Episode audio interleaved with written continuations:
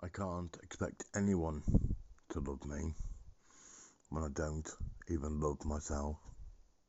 Knowing what I've done, what I've seen, also where I've been. PTSD has me in its grip, and wow, it's got me whipped. Depression, anxiety, and fear.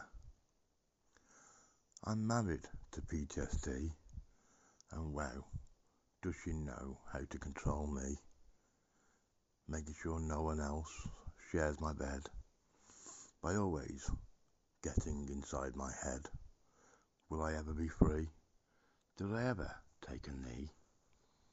Yes, I signed up and I went to war, but I don't remember ever promising to give the rest of my life to thee.